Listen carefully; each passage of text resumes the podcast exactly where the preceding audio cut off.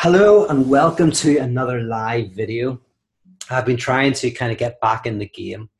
I was doing these for ages and then basically a few months went past. I was traveling, stopped doing them, and then I just, you know, felt a little bit nervous. Yeah. So now I'm back in the game and I've got a good friend, Kent Dobson, who is visiting from Grand Rapids and uh, he's in LA for a few days. Yeah. Uh, he did a small podcast um, two days ago. Yeah. You may have heard of Rob Bell, but um, you know he was kind of practicing for The for real this- deal. for the real deal. Yeah, You know, exactly. we do a Pete Rollins Facebook Live. Yeah. So yeah. Um, hello. Hey. How's it going? Can I ask you first of all, were you born in America Yeah. or in Northern Ireland? No, no, no. Uh, Yeah, sorry. My dad was born in Northern Ireland in Belfast. So, yeah, he immigrated when he was 14. So, that whole side of my family is all Northern Ireland. yeah. Hey, You've gone back a few times. I You've have. gone there. I've You've been a bunch. Yeah. I started going when I was two, and then we went every few years.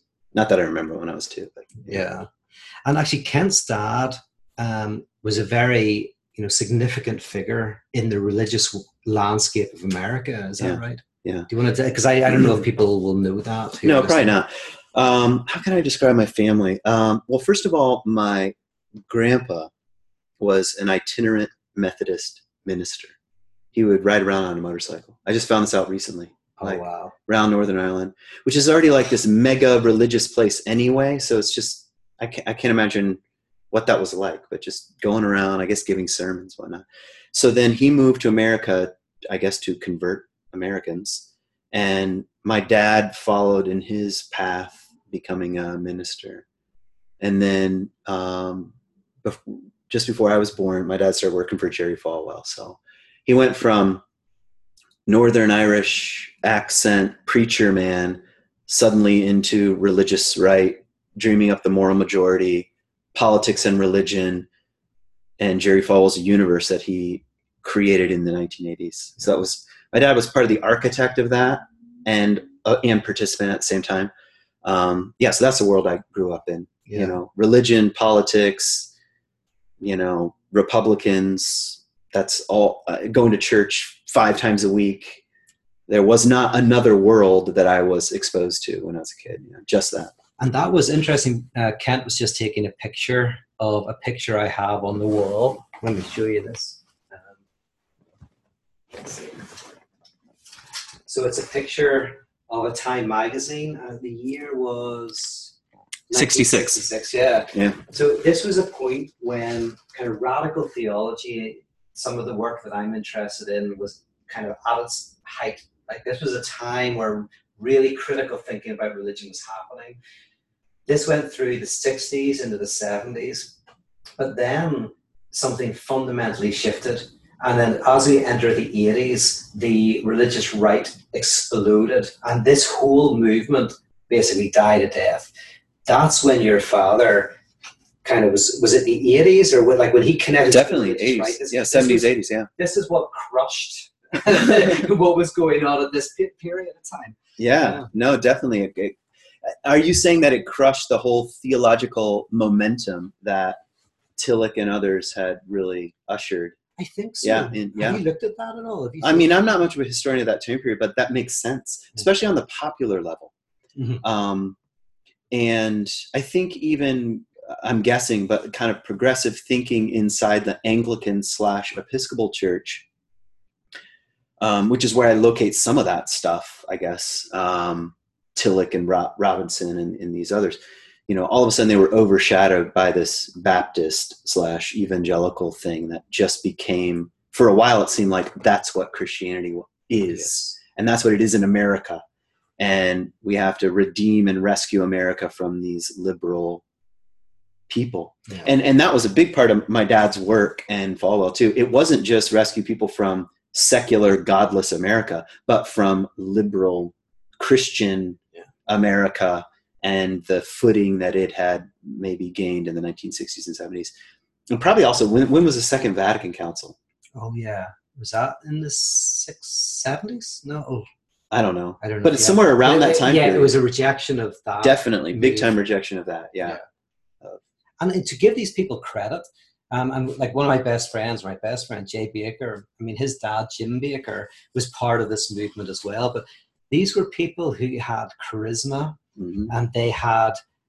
I mean, you know, they, they had a certain set of skills. They had they were able to strategize, Raise um, money, raise strategize. money, strategize. Like, yeah, So they they had certain skill sets which the um, the radical theologians didn't have. that's right. Jerry Falwell was an incredible human being. So- I mean, I, I, you know, I grew up in his house. You know, I mean, in and out of his house, and he had like a photographic memory. If he met you one time, he would remember your name and your birthday and what you do and where you live and, and who your parents are. Everyone, and he treated everyone that way. So he would be talking to Ronald Reagan one day, and then just see, you know, some schmuck on campus, Sarah and Tim, and be like, "Hey, you know, you're from Ohio. How are your parents doing?" You know, I mean, just that kind of charisma yeah, mix that with a little power and you've got you've got some mega influence i think wow, so yeah it was a strange but i didn't know any different you know? Yeah. it's, not, it's not like I, I was between worlds no that's the only world i knew Yeah. but then your father he made a he made a, a big leap. yeah I mean, over the course of of his time, he Mhm. he made a step out of that. That Yeah. right? yeah my dad passed away like a year and a half ago and it's even like dawning on me now how brave some of what he did was. Um, and that is leave the grip of falwell who's like you know imagine a, a, a, leader who would demands loyalty. I know no one can imagine that in Yeah. today's political climate but that's what falwell's like. And my dad walked out on that and i think in his mind it was i want to get back to church without politics helping ordinary people you know with addiction problems and struggles in their marriage and you know normal life. He just wanted to, i think he wanted to get back to being in his mind just like a regular pastor. And that that took some courage. And then he i think over time started taking some risks. I would not call him he wasn't a liberal but he took some progressive risks i think as an evangelical um, in the early 90s late 80s um, he started supporting aids uh, people in our town. And that was like kind of extremely radical i guess at the time. Yeah so he in his own way he was on his way out of a certain kind of narrow Yeah. view of christianity um, and and took whatever risks he was capable of taking i think in the time that he he lived so So Yeah. whenever whenever you got to the point of critical thinking Yeah. and critical awareness of these issues, where were you? Had you you'd already taken that step? Where you were i don't know um, let's see how would i describe that um,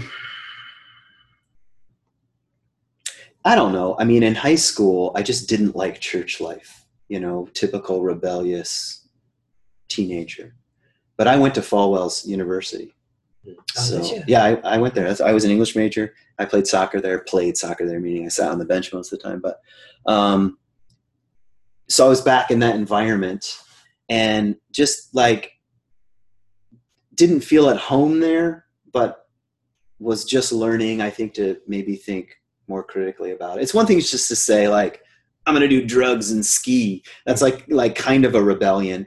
It's quite another thing to say what's really going on and. Uh, what what- is my i guess identifying trying to identify what is my worldview what do i think about these things By the way, whenever people rebel, like I'm going to go out, get drunk, take drugs, sleep around, you know, nine times out of ten, then they go back. It's like backsliding. definitely Like the, the real radical move is starting to deconstruct, Yeah. starting to not not rebel against, because what you do is you, you bounce like a ping pong ball Yeah. from one side to the other, but to question. yeah. I, sometimes i think uh, rebels have a slight advantage in that they slip momentarily out of the system. And maybe maybe their own shadow is the thing that pulls them out. But then you're right. They just kick right back in Yeah. and then they're even more zealous. And, and then they're story oh i used to be on heroin and now i'm back in the fold. Um, but yeah i totally agree. The real the real hard work is when that, all that stuff starts to unravel Yeah. and you really feel homeless and it doesn't matter if you do drugs or not so that and that took a lot of time i think to and pressure. And some of that was just working, eventually working inside the church myself. Yeah. Doing the thing I said I wouldn't do. Yeah, because that's it. You know, fast forward, right. you're you're working within a church. Uh, Kent, many some of you will know, some of you won't. But um, as pastor of Mars Hill, um, after Rob Bell left, and so you're fast forward, you're in the church Yeah. itself. I was in the church. Yeah. So I was at the beginning of Mars Hill um, doing the music, and Rob was doing the teaching. And Rob worked for my dad. So that was the whole connection. He worked for my dad, and then my dad encouraged Rob to, I mean, Rob, it was Rob's idea, but um, encouraged him to start a church, you know, and then this thing took off. Um, and so I, then I was in it. And the funny thing about having to work inside the church was that I didn't have anyone else to blame, especially Yeah. like in these uh, evangelical churches where you can make up crap. You can make up your own doctrine statements if you want. There's nobody looking over your shoulder except the people that are already a part of it. Um, but I couldn't like blame anyone for the music. If it sucked, it was my fault, you know? and uh, so then you're like in it and and then i think the for me they started as intellectual questions about the origins of christianity who was jesus what is judaism that's that cracked the door for me which you know i mean german uh, theologians were are talking about a hundred years before but they were new to me Yeah. um, what is the bible how did it come together and so yeah i did that for like f- the first four years of mars hill and then i moved to jerusalem to go to graduate school because yeah, because you took an interest in the historicity Yeah. of the text. I mean, it, I mean, you've written a, a, a commentary on the Bible. Yeah. Um. So.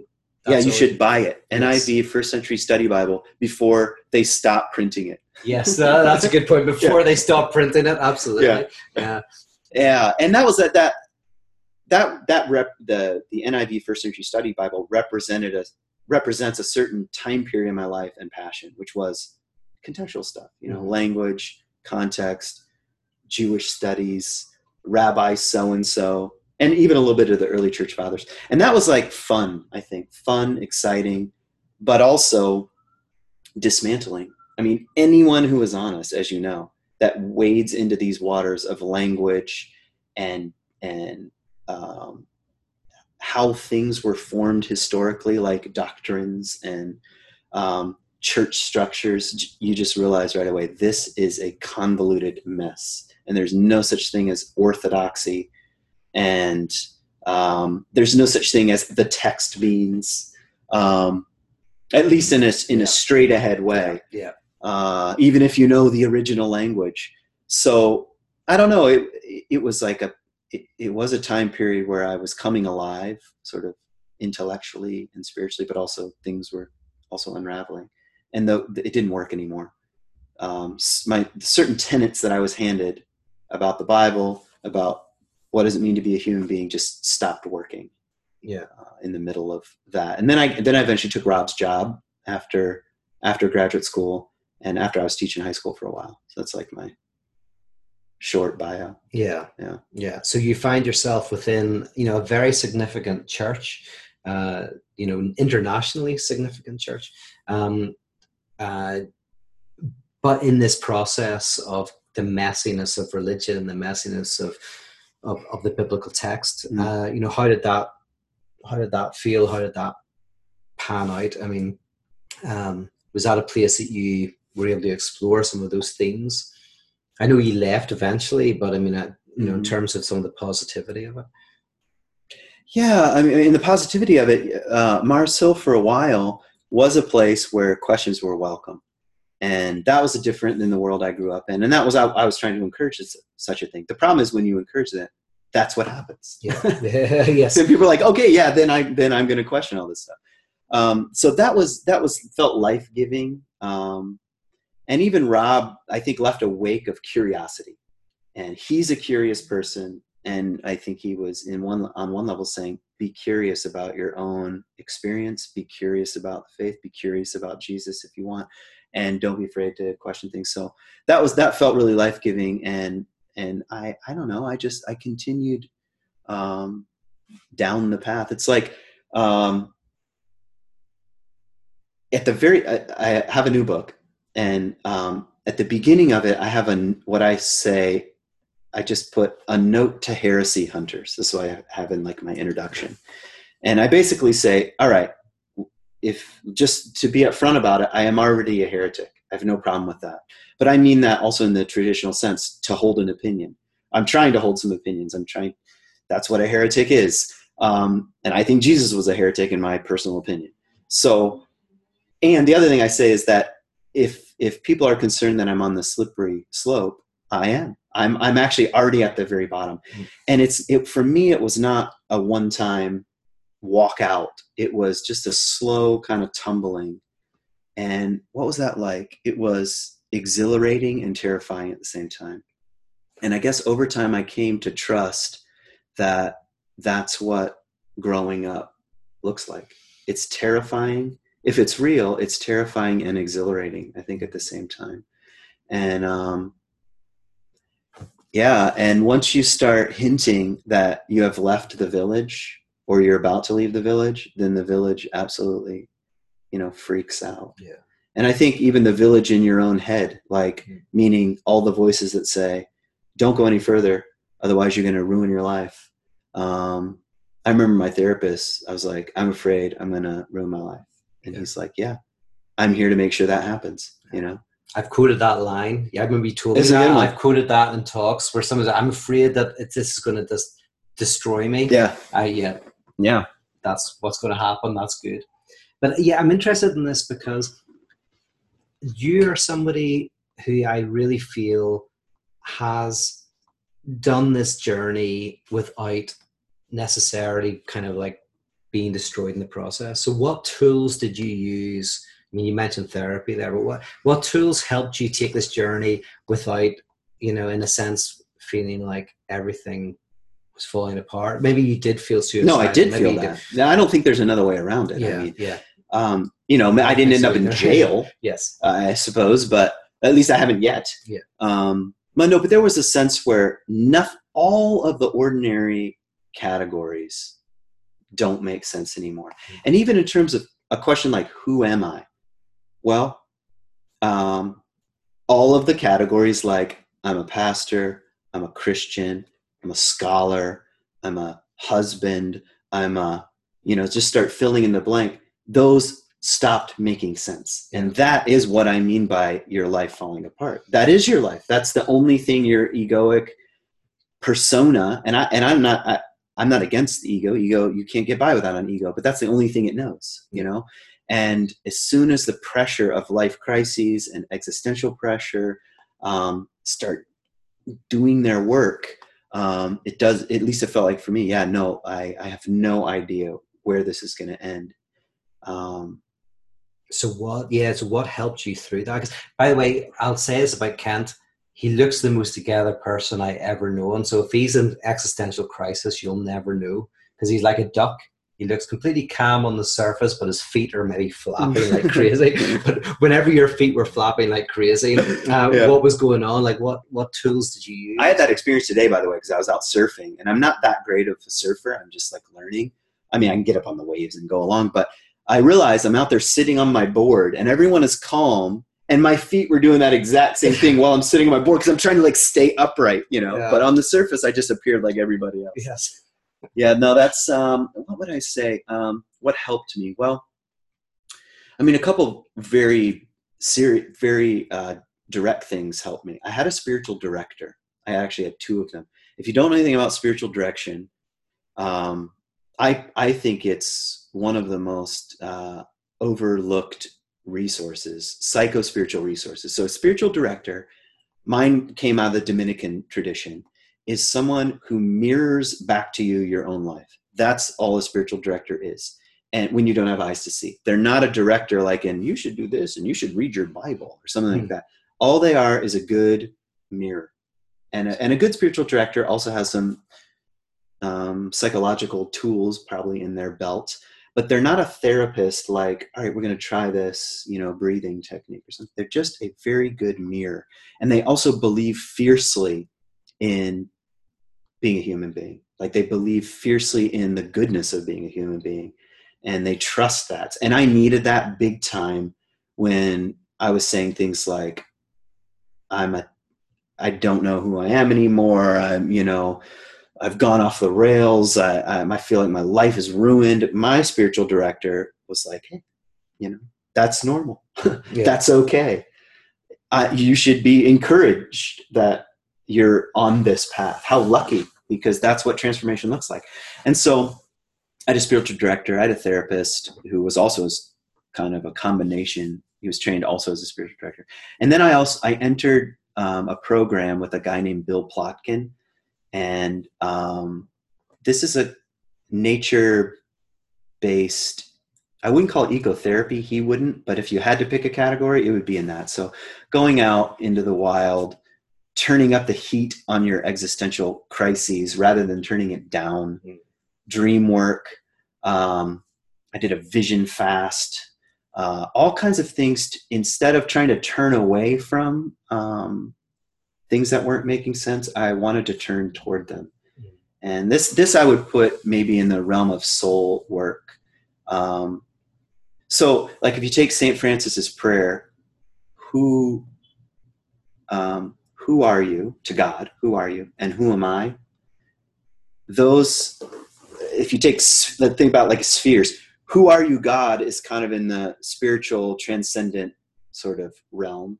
Who am I is in the not that they're separated. I mean, it's a sphere, but who am I? That's the direction that I started walking, like the unconscious and what's beneath the surface of this persona that I've been carefully manicuring these years Yeah. and trying to prop up. What happens if that thing stops making sense? Um, and then into the depths. So, but because I was in a program, it kind of held my feet to the fire. Mm. So I did a year long immersive program where I did four experiences in the wild, and I had kind of like a um, a group of eleven or twelve people that I did that with. And my wife is also a spiritual director, so um, having a partner that was not afraid of Yeah. the kind of thing that I was going through really, really, really was a gift. Um, so that was a gift. Um, those are the things that helped. Yeah. Um, but I would say largely what was not helpful were people who were trying to stop the thing from happening. Like, don't go down the slippery slope. Don't uh, just stay inside. Stay inside. Go on sabbatical. Just kind of take a rest and rejuvenate your spirit and come back to the church and everything will be okay. Um, no, I needed voices that were going to just like give me the little bit of a shove. If I got stuck on the slope partway down, Yeah. I had a few people that just like a gentle little keep going. that probably I mean, that's brilliant because that's probably where a lot of people feel is that they're on this they're on this journey and there are a lot of voices that are saying don't go that direction. Like that like that is a dangerous place to go. But in your experience which is the psychoanalytic experience it's in a sense you had voices that said no actually we want to encourage you down that path. Yeah. we want to yeah. Mm-hmm. I think two things happen. I don't know if, if you connect with this as a kind of metaphor, but I think to go on the journey of soul, which is the journey of descent, in my view, this, mm-hmm. this, the archetypal journey of descent, discovering who you are to return and serve in some capacity, you have to be whole enough. I don't mean healed, but I mean access to enough wholeness to go in the first place. The problem is there so many of us are terrorized by our wounds that it's hard to go on that journey. Mm-hmm. But thankfully, I had kind of a couple voices helping at the same time, which was, hey, let's work on some wholeness. Let's not stay up all night drinking. Let's uh, get some sleep. Let's exercise. Yeah. That's like normal egoic healing or wholeness. And you need enough of that, I think, to really drop off the cliff. Otherwise, I think it is actually really dangerous. Then you're just in these in the existential f- fires, and you don't have any Yeah. resources that I think aid in just getting through ordinary life. Like, hey, I, I might need a job during this or something like that. You know, So is this? I mean, coming around to the book, I'm. Yeah. Is this what the book, your book, is trying to do? I don't know if it is. I know, this was not a big setup for now. Oh, yeah. it- And now Yeah. all of the answers are in the book. in the book. But I'm, so Kent has this written a book called "Bitten by a Camel." But in light of all of this, I'm going like, I mean, is that the voice you want to be for people? are you trying to help them? Okay, so there are two main metaphors in the book. And so if none of you buy it, you'll get the this is the drive-through version, but please buy it. Um, You can donate five dollars to me for this, just to get this. yeah, exactly, exactly. Uh, okay, so um, yeah, the two main metaphors are are one, we should pay attention to the places that were bitten. Meaning, in this in the book, I tell a story of climbing Mount Sinai only to be bitten by a camel. So, and this sums up a lot of my experience living in Jerusalem. I went over there to find a super special God and a special place, and instead, I was really disappointed. I was bitten.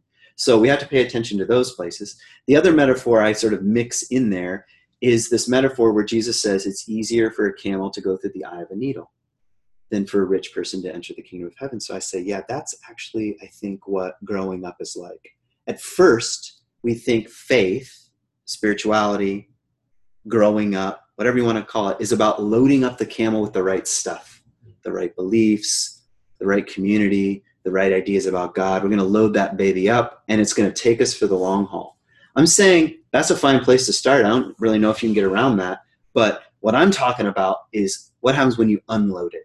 This has got to come off. And I don't think it's a one time thing, but this has got to come off and this has got to come off. This belief has to go. The notion of beliefs itself have to go, whatever that means, even though that's kind of a belief. Um, but what happens when when things come off the camel? So that's what the book is about. And some of the content is straight ahead like this no longer worked for me. And the camel it had to come off the back of the camel for me to go any further. Things like the afterlife and original sin as being some kind of problem to god or apocalyptic end times things that i was grew up uh, believing and thinking about these were examples of things that had to go on the way Mhm. for the camel to be any lighter. Otherwise, I just I kept getting stuck. So, what, what to answer your question? Well, it sounds like that. I mean, it sounds like that is what you're. You're you're a voice, hopefully, for people who want to. Who are already on that journey, who already feel like they've been bitten by it, that they're already Yeah. To encourage them that that's okay. Yeah, to yeah to encourage them. Unless the last chapter is "Do not do this." no, no, the last chapter is no, no. It's like no, no. Um, yeah, and and the other thing I would say is that part of what I I sort of discovered um, very very slowly was that some kind of extra special spirituality where I'm like kind of floating kind of above the earth um, and I you know I'm just gonna kind of keep ascending is something that I lost uh, my taste for Mm. and I instead started turning toward the ordinary and the human and the everyday. Whatever I mean by God, that's what I mean by God. And if God is even a helpful metaphor anymore, which is something I talk about in the book, that also had to stop. The word God stopped working for me. So I am trying to say that's not totally crazy. Yeah. Maybe that's what growing up looks like for certain people. I also think not everybody's there, and, and that's okay. Yeah. Um, but I'm not going to try to talk people out of that. I'd like to look for ways to turn up the Yeah. the heat, so to speak. Yeah. Which is what you're doing. You turn up the heat all the time. You, at least I think so. Well, I like at the moment I'm doing a book study. Uh, one of my favorite theology books, Christ in the End of Meaning. Yeah. But the, the interesting thing about the book again is it's it's saying that we're always looking for something that will fix it, fix things, and it might be something very crude like having the right house, the right car, whatever. It might be something very ethereal like having the right religion, having the right philosophy. But this whole structure of having to do something is potentially the problem. And that actually, the crazy thing is, it's not 10 steps to be a better person. That weirdly, the first step is to go like, I'm not doing any steps. Yeah. I'm going to accept the chaos that's happening. I'm going to look at the craziness. And that that's a, a much more radical move. If you go to a self help section of the bookshop, Yeah. you will have a hundred books that will tell you in different ways how to get to where you are to where you ought to be. Mm. So we all live between who we are and who we feel we ought to be. And so many books are trying to chart the course Yeah. from one to the other. But the Mhm. radical move is to cross this whole thing out hmm and to go look at who you are Yeah. and wrestle with what is. That's right. No, I totally connect with that. And I also have a kind of almost, um, I get maybe it's a kind of faith that if you do that, you will descend to discover some kind of seed that of who you are that you almost know nothing about Yes. and that it's a, it's actually quite amazing. There's a kind of gift in one's own unique humanness down there somewhere Yes. that feels totally different than 10 steps to achieving my ideal, you know, Yes. personhood or something like that. hundred percent. The see the, the the gift is in somehow breaking that whole way of doing things and confronting oneself. Yeah. In oneself. Uh, which is kind of a, a crazy idea, but I think it's deeply psychoanalytic and Yeah. deeply theological. Yeah. I mean, grace is in a sense the word for accept accepting that you're accepted. Yeah. I mean, grace is this radical thing of like, don't you don't have to change. There's no ten steps, five steps, two steps. Yeah. You are who you are. Yeah. And another thing that's um, kind of like a first became a first step for me. This happened maybe three or four years ago. I was in a program and I was introduced to dream work. And I would say of of I was the kind of person that I would say I don't really remember my dreams. Like you know, my wife remembered her dreams, but I was like, eh, whatever. Maybe every once in a while, but I didn't really take them seriously. And um, so I, I went into this um, workshop retreat, five day thing, and I just took their advice. First night, wrote down a piece of paper, dream one, right before I went to bed. I just woke up, had three dreams, And one of them turned out to really like turn my life upside down. And and I don't mean like this is not a workshop that was that was like and this is what your dream means and we're going to interpret it. It wasn't actually about interpretation at all, but some some trap door opened up. And imagine if the seed of you down there that we're just, just describing metaphorically, um, imagine half of your life, meaning when you're asleep, it's trying to help you. Mm. It's it's creeping in and un and through imagery and emotional scenarios, trying to pry or push against that thing we call waking consciousness every single night. It's like Mhm. conspiring. Yeah. Um, that at least that's kind of my view of of how dreams sort of work on the conscious ego, um, which I just think is funny because um, it's almost like our soul. That's what I would call it. Is um, wants the best for us. But when we wake up in the morning, what do we do? We open up the self help book and say, We're going to get back to work. We're going to fix this baby and I'm going to get to my ideal self. Yeah. And every time we go to sleep, that ideal self gets ripped to shreds. Yes. So, That, yeah, that's that's the, the the idea of dream work in the psychoanalytic tradition is that it is um it's almost like you're in prison and you're not allowed to say what you really think and you have to write these letters and you're writing letters but you know the censor's going to see them and that's everything but it's the unconscious is like is is sneaking out yeah. the dream is sneaking out stuff that you're censored like who you like you should love your family you should be a believer who believes everything you should the the the, the censor who's telling you all these Mm. things the the dream is like trying to get things past the censor Yeah. yeah That's right. And to come back to what you said before, that's just one aspect of ourselves that's just trying to get us to turn our attention to what is. Yeah. What is really the case Yeah. right now. Yeah. My present reality, not who I think I am, but and turning toward that. Darkness and golden stuff all together. yes It's a mixture of turning and that's the thing if you're not willing to turn toward the shadowy material you're also going to miss all the glittery Yeah. material it's the same you know I mean, I don't know if this analogy is going to work. Let's see if it works. But imagine you're in prison and you're writing a letter to somebody outside the prison, and you're saying everything's wonderful. The guards are great. You know, they I get regular exercise. It's fantastic, and they're all and there's as much custard as I can eat. Right, but the person who's receiving the letter knows that you're allergic to custard and you hate custard, and it makes you throw up what's happened there is you've got a message through the censor that that's actually things aren't great. In the same way, our conscious life is often everything's wonderful, relationships good, jobs good, I'm I'm doing everything right, I'm gonna get that next promotion.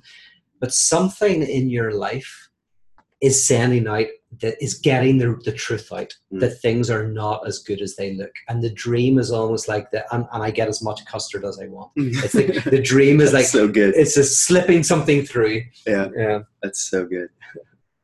so do, is that a good way of thinking about this book uh, bitten by a camel is well, that- the, I mean, the yeah, it's about shedding things from the camel, um, and so some of it's a little bit theological, and I didn't really realize that until I was done writing it. Like people have said to me, "Wow, you really knocked out like five or six major theological tenets that you at one time held, and sort of said." This stopped working for me, and a little bit of what kind of grew in its place. Um, it's not a book where I used to think this, and now it's all like kind of rosy, and, and I've reinterpreted everything. But there is a little bit of uh, unraveling and just a little bit of like what I was saying about turning toward the ordinary, like um, or turning toward um, the unknowing of God as a spiritual path instead of the absence of a spiritual path or something like that. So, um, yes, yes. Um, By the way, I should. I, something I never did. I always test to make sure that people are listening and, and it isn't broken. hey, I So I would have enjoyed it anyway. I know I would have enjoyed it anyway, but hopefully some people can hear this. And as I'm thinking, I'll have a look see if anyone's got questions on the high tech iPhone that's that's here. Um, oh, somebody's saying miss you Kent. Somebody called Deb. I cannot pronounce their surname. Why do you have a surname that's so hard to pronounce? That looks Russian. Synopsis, synopsis, or whatever. But I guess they're a Grand Rapids person. They miss you. We've got people from there's Springfield, Missouri. There's Florida. Give us Um, some questions. But has, yeah, has anybody got any questions? I'm aware that sometimes it takes a little minute for me to see them, so I'm not like censoring you if you think I haven't asked your question. But if you have any questions, please write them down on this. And uh, at the moment, you're all just saying hello from different parts of the world. Let me see. What a magical thing. It is incredible. I am amazed by this technology. Uh, oh, here we go. Yes, now I see your questions. Um, oh, yes. so, so Chris is asking, you've heard of Ken Wilber's book, Religion of Tomorrow? Question mark. So much of this is in there. I don't know if you have you read Ken Wilber. I I've read a really. lot of Ken Wilber, but not that one. Uh, I, have read an, an essay that's kind of seems related to that. Um, yeah, I don't know if I, I, I. Here's how I feel about Ken Wilber. I think what he's saying is true, and I feel like I also reach my limitations when I read him. Like I, I think I get what he's saying. Yeah. he's he's a little he's a little dense, but his sort of four quadrants that um, I think is the f- I think the future of um, seeing what he calls holons in all things. So Yeah. a, a much more whole view of what it means to be human, much more whole view of society, much more whole view. he's he, he to be honest like he's operating in such a different paradigm than me Yeah. that i haven't been very convinced but i do think i need to delve in and read Yeah. him and see because Yeah. He's got a nice article. I'll send it to you. I sent it to Rob. He's got a nice article about um, what he thinks is going on with Trump, okay and it, it is worth reading. yeah and in a surprising way, I mean, you have to get into his memes. Um, he he blames, I think, uh, so much of what's happening on progressive liberal So do I. Oh, yeah. greenness. I hardly talk about political stuff because Yeah. I'm very out of key. But the the left, the kind of people like Slavoj Zizek and myself, you know, think that in a sense this is a this is a symptom of the the, the failure of the left. It's Yeah. a failure, you know. So that and there's not many people saying that, so I have to read. Exactly. Yeah, it's worth reading. It's worth uh, reading. Now, lots of people are just making lots of connections. It's funny that people are going like, there's a guy Josh talking about the late Alan Watts, Mm. um, and there's uh, somebody else mentioned. Where was it? Um, Joseph Campbell, Susan. Well, Joseph Campbell has been very influential in my own sort of development. I think just reading his stuff and the interviews with Bill Moyers I have, and I've watched them half a dozen times. But Joseph Campbell was able to identify something that other people were identifying, but not quite in the expansive way that he, that he did, what he called the hero's journey, which I think probably is not a helpful metaphor to say anymore Yeah, because yeah. the word hero, what I think he's saying is what we mean as the opposite of a hero. Because Yeah. our only understanding of hero is victory. Mhm. What he's saying is that you go out and are destroyed. Yeah. And that's the hero's journey. And in the wreckage, you discover some seeds of some new birth. So um, that's not Hollywood. Yeah. That's not, you know, we had a problem and it was really hard. And then in the end, we were victorious. No, he says, no, you go and are dismantled. I I have been I've been a little bit resistant to Joseph Campbell, but the deconstructionists bought me one of his books. Yeah, which very one? beautiful hardback book called I think a thousand faces. Yeah, Hero with Thousand. Faces. Yeah. So I'm gonna I'm gonna you know I, the little bit I've read of Joseph Campbell, Yeah. I wasn't convinced about, but I'm gonna because thanks to the deconstructionists, Yeah. I'm gonna. Well, here's here's something that has been helpful to me, and this is like a summary of Campbell's work. But he's if you're traveling on a certain plane, this is um, what we would call ego consciousness, or I'll turn this way, ego consciousness, Yeah. and um, you have to get to a certain point where that that actually works. What do I mean by that? I mean I know who I am. Think I do. I know who I am. My social role makes sense to me and other people. So whatever. I'm a teacher. I'm a pastor. I'm a lawyer. I did it. I, I got through the survival dance, meaning I, I recovered enough from my childhood wounds that I can make a living for myself. Maybe I've even got a family, whatever. And and when people ask me who I am, I'm able to say, "Hey, this is what I do." You know, that's so you're traveling along. But then certain things start happening, like there's a life crisis, or one day I'm standing at the the window in my corner office and I feel this emptiness. And at first I think I need to go see a therapist, but it turns out the emptiness is about something else. And the therapist is- is not helping. So then you start the descent. And every single thing in our contemporary world screams, don't go. Don't go, don't go, don't go. But anyway, that's the descent. And the descent, um, even the church, of course, the church, because they don't understand that G- the Jesus journey either saying don't go because so anyway then you over the cliff you go. But down here at the bottom the underworld is i think we have some language for the descent because actually you know therapists and you know counselors and people like are admitting all right we have problems and we need to talk about them. But down at the bottom what is this underworld journey and that's a lot of what joseph campbell the material that he deals with which are all in the myths and the ancient stories um, and the ancient heroes, this underworld, shadowy, uh, mysterious realm where you discover that gifts and wounds are two sides of the same coin. There they are. And that is like a very scary place to be, and also kind of a precious place to be. And then the it begins the ascent, which whatever it is I discovered about wounds and gifts down here, and the face I had before I was born, so to speak, or soul, if you want to call it that, how am I going to bring that forth in the world? I know it's not going to look like when I was trucking along as a lawyer or a pastor, or whatever. Um, and it may not matter like the job description, but what am I going to bring back for the benefit of the entire community? That's the hero, in my view. That's Yeah. the a summary of the hero's journey.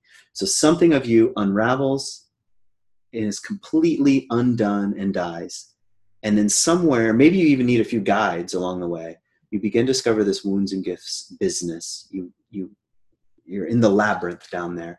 But if there's not a return for the service of something beyond yourself, then it's not then it's not a hero's journey. It's not like, hey, I found myself and now I'm like But that that is the bit that I. This is why I'm not Jungian, especially not Jungian. But I more I am more Jungian. You're more Jungian. Yeah. Like, and here, yeah, this would be an interesting Yeah. discussion. We can't go into it. I, you know, and I always kind of. Um, there's a lot of Americans who like Jung, um, but and I, I'm nice enough about it. I like the early Jung, but I do not like. the early Jung before he grew up and Yeah, became the yeah. Yeah, when he lost his way. Yeah. When like uh, the, so for me, like when he grew up, and Yeah. I'm like when he thought he was a prophet and got religious. But uh, yeah, anyway, but there, yeah. So that's my same problem with Bruce Campbell. Is in one sense, I am concerned about the idea that there is an original either self or an original wholeness or an original harmony or something. So this is my the fundamental problem with me with Jung or object relations psychoanalysis is that is that the the the, the descent is a part of the journey Yes. rather than if you take a Lacanian perspective um, or a Freudian perspective, the descent is it that we are the descent. There is no return. There is Mm. no the descent is the healing. Mm. So it's the return that is, I think, you where know, you part ways. where I part ways. How interesting. That's another. We'd have to we'd have to unpack that another time. But I still, I guess, I have some faith or trust Yes. that there is such a thing as a return. If you're Jungian, you have that Yeah. bullshit. Yeah. And, and, may- and there's still hope for you. I'm not saying you're completely lost. now there's still hope for you once you start returning. Ah, then you'll be like, all right, I see it now. Yeah. Okay, we're going to finish with one question, right. and because we've been on here for a while, but I oh I lost it. Um, Someone deleted it. someone deleted it. Yeah. It was something about how do you do this within a church context. But you know what? We've been know. here for ages, and who who knows? And there's lots of questions now. My goodness. Um, oh, oh, here I'll- finish with this then. One comment, and we can go. Is that Jeff says, um, "Did you or do you find things slipping past the censor the other way? Is there ever a time when you feel you've taken something off the camel, only to find yourself living, thinking, reacting as if it's still there?" So uh, I'll, I'll read that last bit. Is there ever a time when you feel you've, in quotes, taken something off the camel, only to find yourself living or thinking or reacting as, as if Absolutely. it's still there? Absolutely. And actually, the things that come off the camel aren't intellectual ideas. Sometimes they take that form.